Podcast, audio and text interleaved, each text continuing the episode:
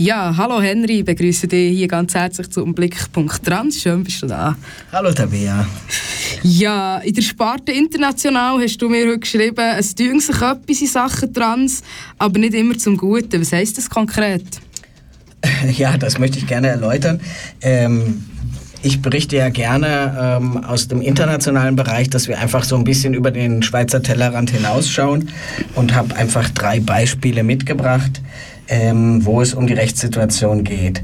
Also wenn ich über die Lage von Transmenschen im Ausland berichte, dann halt meistens über die Rechtssituation, weil das ist konkret anhand der Gesetze nachvollziehbar. Also zum Beispiel unter welchen Bedingungen Transmenschen ähm, ihren Namen und ihr amtliches Geschlecht ändern können. Und ähm, diese Voraussetzungen haben sich in den letzten Jahren weltweit eigentlich überall Schritt für Schritt verbessert. Manchmal sind es nur kleine Schritte und manchmal gibt es auch Rückschritte. Ähm, so zum Beispiel in Japan. Äh, in Japan müssen sich Transpersonen nach wie vor für die Änderung ihres Personenstands, also des Buchstabens M oder F, den man im Pass oder in der Geburtsurkunde hat, müssen sich weiterhin sterilisieren lassen. Das hat also aufgrund einer Klage das oberste Gericht Japans gerade bestätigt. Ähm, also auch wenn es in Japan wirklich Verbesserungen gab für Transmenschen, ähm, haben wir immer noch eine sehr diskriminierende Praxis, die in starkem Widerspruch zu den Menschenrechten steht. Also zum Beispiel dürfen die antragstellenden Personen nicht verheiratet sein. Sie dürfen keine Kinder unter 20 Jahren haben und sie müssen ein psychiatrisches Gutachten über ihre Geschlechtsidentitätsstörung, so heißt es in Japan, immer noch nachweisen. Und außerdem müssen sie unfruchtbar sein, also das heißt durch Operation oder durch langjährige Hormoneinnahme. Also man sieht, in Japan ähm, ist noch viel Luft nach oben, was die Verbesserung der Menschenrechte angeht. Ähm, ähnlich ist die Situation in der Mongolei, mal ein ganz anderer Bereich. Ähm, zwar hat der mongolische Staat in den letzten Jahren die Rechte der LGBT-Community insgesamt gestärkt, doch im Alltag haben Homo- und Bisexuelle sowie Transgender immer noch einen ziemlich schweren Stand. Also interessant ist aber, also man höre und staune, Seit 1997 stehen Diskriminierungen wegen sexueller Ausrichtung oder Geschlechtsidentität sowie rassistisch motivierte Taten unter Strafe. Also eigentlich genau das, was wir mit Artikel 261 bis hier in der Schweiz ja auch gerade verhandeln. Allerdings dort schon seit 1997. Die Frage ist natürlich, ob diese Gesetze im Alltag tatsächlich angewendet werden und ob äh, entsprechende Diskriminierungen verfolgt werden. Während sich der Staat nämlich bemüht, LGBT-Menschen zu schützen äh, und über das Thema überhaupt zu informieren, sind in diesem doch immer noch sehr stark patriarchal geprägten Land ähm, Homosexuelle und Transmenschen nach wie vor ein Tabu. Also ähm, so sind zum Beispiel neun von zehn Lesben, Schwulen und Transmenschen in der Familie gar nicht geoutet. Ähm, auch im, im Bereich Aufklärung und Bildung wollte der Staat die Mongolei bereits 1998 einen neuen Kurs einschlagen. Es sollte nämlich im Schulunterricht von der sechsten bis zur neunten Klasse über Homosexualität und Transgender aufgeklärt werden. Also unglaublich, äh, diese Überlegungen gibt es in der Schweiz ja eher weniger. Ähm, aber es blieb dann doch bei diesem gut gemeinten Vorhaben, denn viele Lehrer und Lehrerinnen haben von dem Thema ähm, überhaupt kein Wissen oder nur so Halbwissen gehabt und dann entsprechend äh, mehr oder weniger schlecht oder gar nicht unterrichtet. Und ähm, trotz dieser tollen Gesetzgebung eigentlich in der Mongolei ist es halt überhaupt erst seit zehn Jahren dort möglich, ähm, als Transperson seinen Personenstand zu ändern. Also Gesetzeslage gar nicht so übel, gesellschaftliche Lage sehr übel, ähm, gerade eigentlich andersrum wie in der Schweiz. Ja, und das Positive, das kommt aus Island. Und das finde ich ganz spannend. In Island ist gerade ein sehr, sehr fortschrittlicher Gesetzesentwurf für Trans- und Interrechte publiziert worden, also ins Parlament gebracht worden. Ähm, so ist das wirklich State of the Art, wie man das gerne hat, nämlich die Änderung von Namen und Personenstand basiert allein auf der Selbstdeklaration, auf der Selbstbestimmung von Transmenschen. Es soll eine nicht-binäre Option geben, das heißt einen weiteren Geschlechtseintrag außer oder über Mann und Frau hinaus. Ähm, die Personenstandsänderung können junge Menschen ab 15 Jahre machen und diese gilt für alle Menschen, die in Island leben, unabhängig von ihrer äh, Staatszugehörigkeit. Und ähm, Interessant auch, dieses Gesetz äh, umfasst auch äh, Möglichkeiten für den medizinischen Prozess. Es wird dort keine Medizinerinnen geben, die Gatekeeper sind, also die darüber bestimmen, wer zugelassen wird zu Operationen oder zu Hormonen, ähm, sondern die Fachpersonen führen einfach ein Aufklärungsgespräch über die Wirkung der medizinischen Behandlung, also man nennt das Informed Consent, und dann ist der Weg freigegeben zu weiteren medizinischen Maßnahmen. Und äh, wichtig auch für Interpersonen, für intergeschlechtliche Menschen, sie führen mit diesem Gesetz auch Richtlinien ein, die geschlechtszuweisende Operationen äh, an Kleinkindern und also Babys und Kleinkindern verbieten und unter Strafe stellen. Ähm, also das ist jetzt erstmal ein Entwurf, der muss noch durchs Parlament kommen, aber es ist großartig, dass die Lobbyarbeit der isländischen Aktivistinnen jetzt wirklich ähm, also über Jahre äh, zu diesem Entwurf geführt hat und wir können nur alle Daumen drucken, dass der Entwurf im Parlament auch entsprechend eins zu eins umgesetzt wird. Und zum Schluss noch ein Schmankerl aus Kanada, äh, dass ja Europa und der Schweiz in LGBT-Rechten meilenweit voraus ist, denn dort gibt es jetzt schon seit dem letzten Jahr einen dritten Geschlechtseintrag. Ähm, und das bewirkt auch ganz viel in der kanadischen Gesellschaft, denn dort hat ein Umdenken begonnen. In einer Umfrage haben also acht von zehn Kanadiern die Gleichstellung von Transpersonen befürwortet und sieben von zehn, also ja, mehr als zwei Drittel, befürworten eine Gesellschaft mit fließenden Geschlechterrollen. Äh, und mehr als die Hälfte, immerhin, sind dafür, dass es neue Reisepässe mit einem dritten Geschlechtseintrag, einem weiteren Geschlechtseintrag gibt. Also ich wäre gespannt, wenn man dieselbe Umfrage in der Schweiz machen würde, wie da die Zustimmung oder Ablehnung wäre. Ich fürchte, es wäre nicht ganz so positiv wie in Kanada. Ja, da sehen wir, dass wir noch ein bisschen Aufklärungsarbeit zu leisten haben hier in der Schweiz, aber äh, ich hoffe, dass es so in der Schweiz gleich vorwärts geht. Beim nächsten Thema geht es um trans, binär, non-binär, divers, sprich über Geschlechtervielfalt. Genau, Aufklärung beginnt hier und jetzt. Also ich mache jetzt heute mal den Erklärbären. Ich möchte einfach ein bisschen mehr über das Thema non-binär ähm, erzählen, weil ich, das kommt zwar immer wieder vor, wenn ich hier im Radio bin, aber vielleicht muss man noch mal ganz von vorne anfangen und äh, auch ein bisschen was über das, das Thema in den Medien ähm, erläutern. Also beim, bei Trans unterscheiden wir zwischen binären und nicht-binären Personen. Klingt ja erstmal ganz einfach.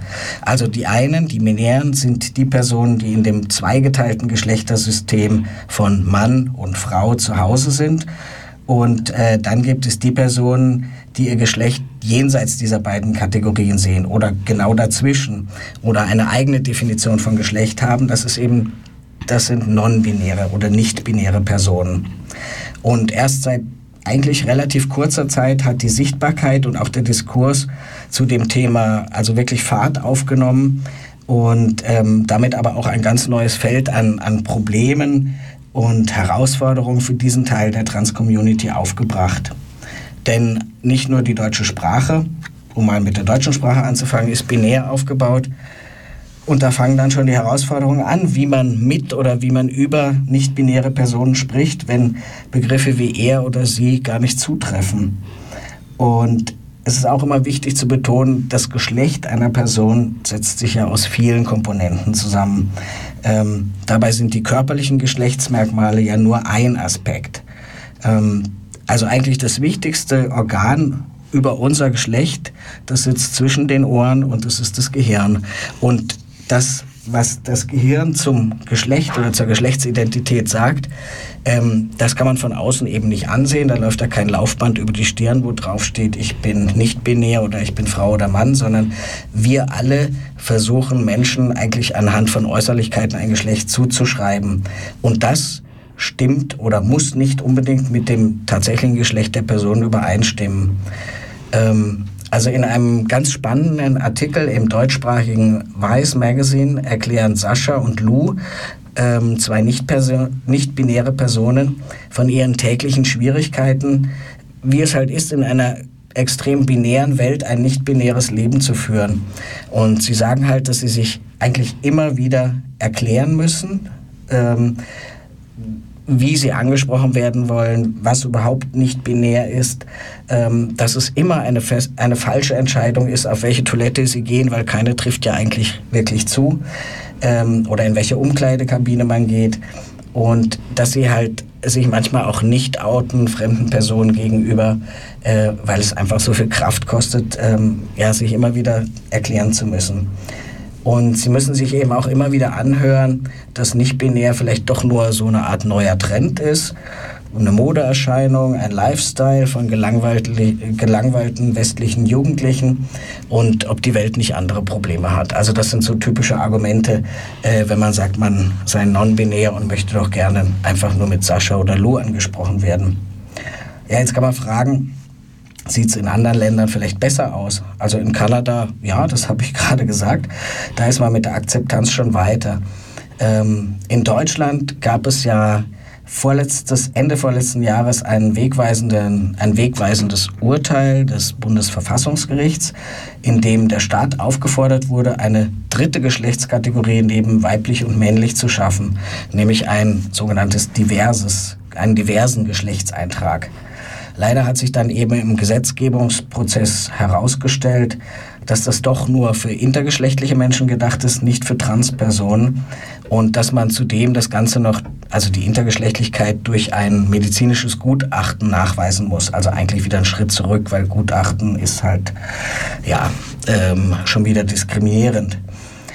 Ähm, trotzdem hat das was Gutes. Also diese ganze Diskussion hat in der deutschen Gesellschaft wirklich dazu geführt, dass viele Menschen anfangen darüber nachzudenken, dass es vielleicht doch mehr als Frau und Mann als Kategorien gibt.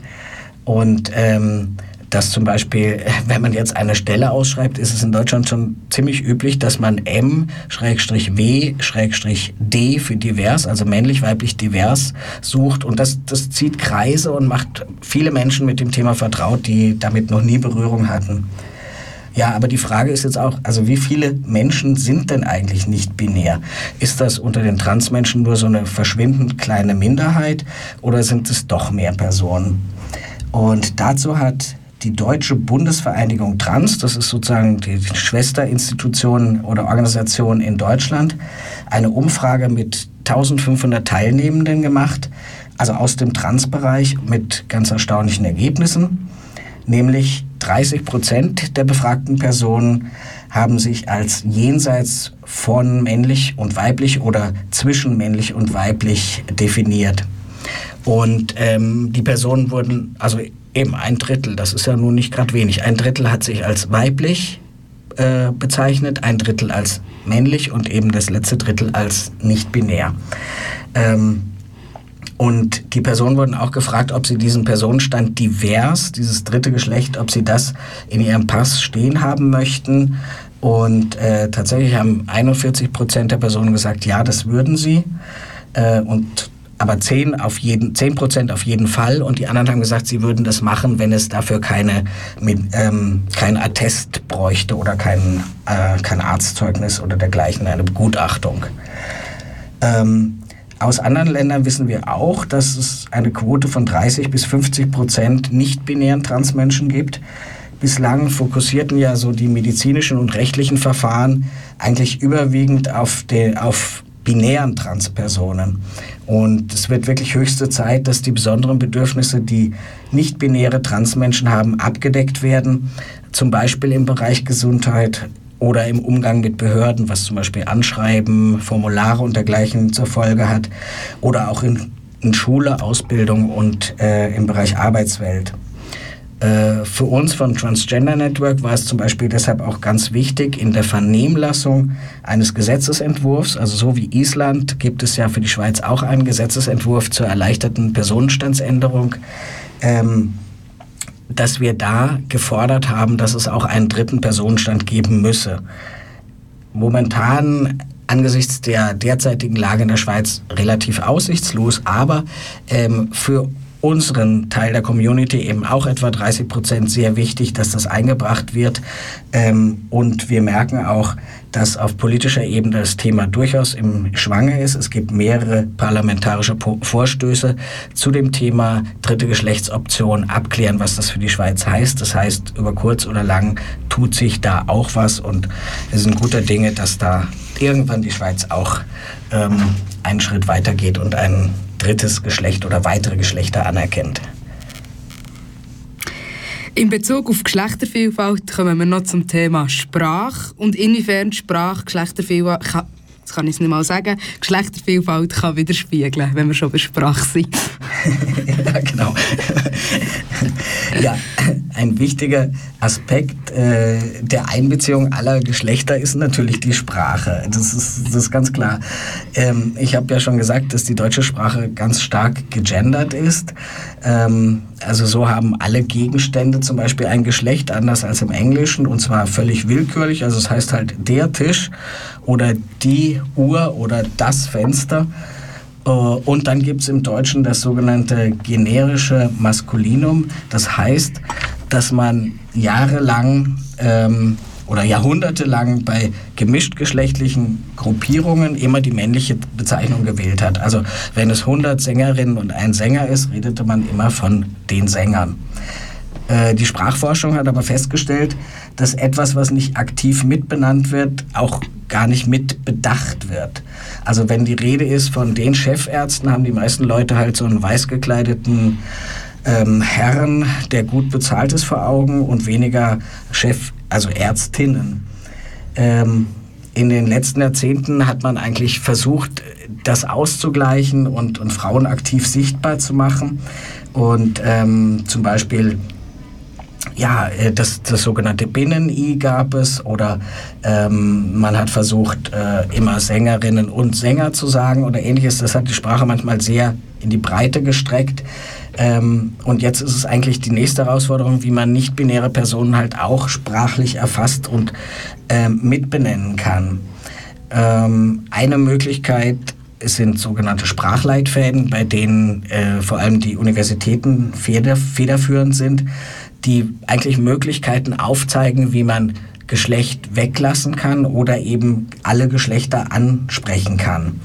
Ähm, also es gibt eine Möglichkeit, die viele von euch kennen werden, das ist das Gender-Sternchen oder der Gender Gap, der einfach aufzeigen soll, es gibt eine Lücke zwischen männlich und weiblich und das ist da, wo die nicht binären Personen verortet werden können. Man kann das beim Reden wie auch beim Schreiben deutlich machen. Und das zeigt, dass es einfach mehr als nur Mann und Frau gibt.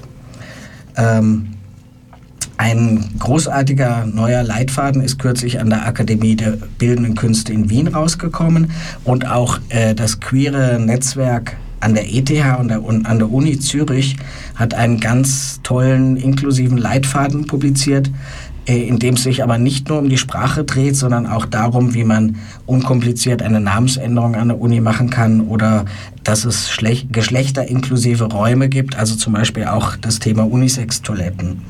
Und die hatten auch die wirklich tolle Idee, ähm, für die Legi einen Aufkleber zu kreieren mit einem Gender-Sternchen. So können sich jetzt alle Studentin nennen und zugleich, also ob sie nicht binär sind oder binär, egal, so einfach ihre Solidarität zeigen, dass es eben mehr Geschlechter als nur Mann und Frau gibt. Finde ich eine ganz tolle Aktion. Ähm, damit solche Sprachvorschläge aber nicht nur im akademischen Raum bleiben, sondern wirklich Eingang in die Gesellschaft finden, haben kürzlich auch zwei deutsche Städte einen Sprachleitfaden für die Behörden herausgegeben.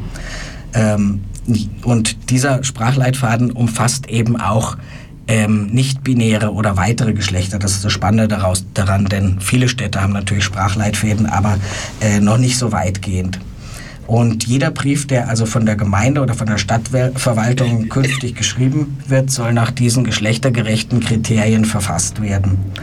Und das geht eigentlich oft viel leichter, als die Gegner einer, also in ihren Augen Sprachzensur denken, ähm, indem man nämlich zum Beispiel gegenderte Begriffe einfach vermeidet, also geschlechtsneutral formuliert.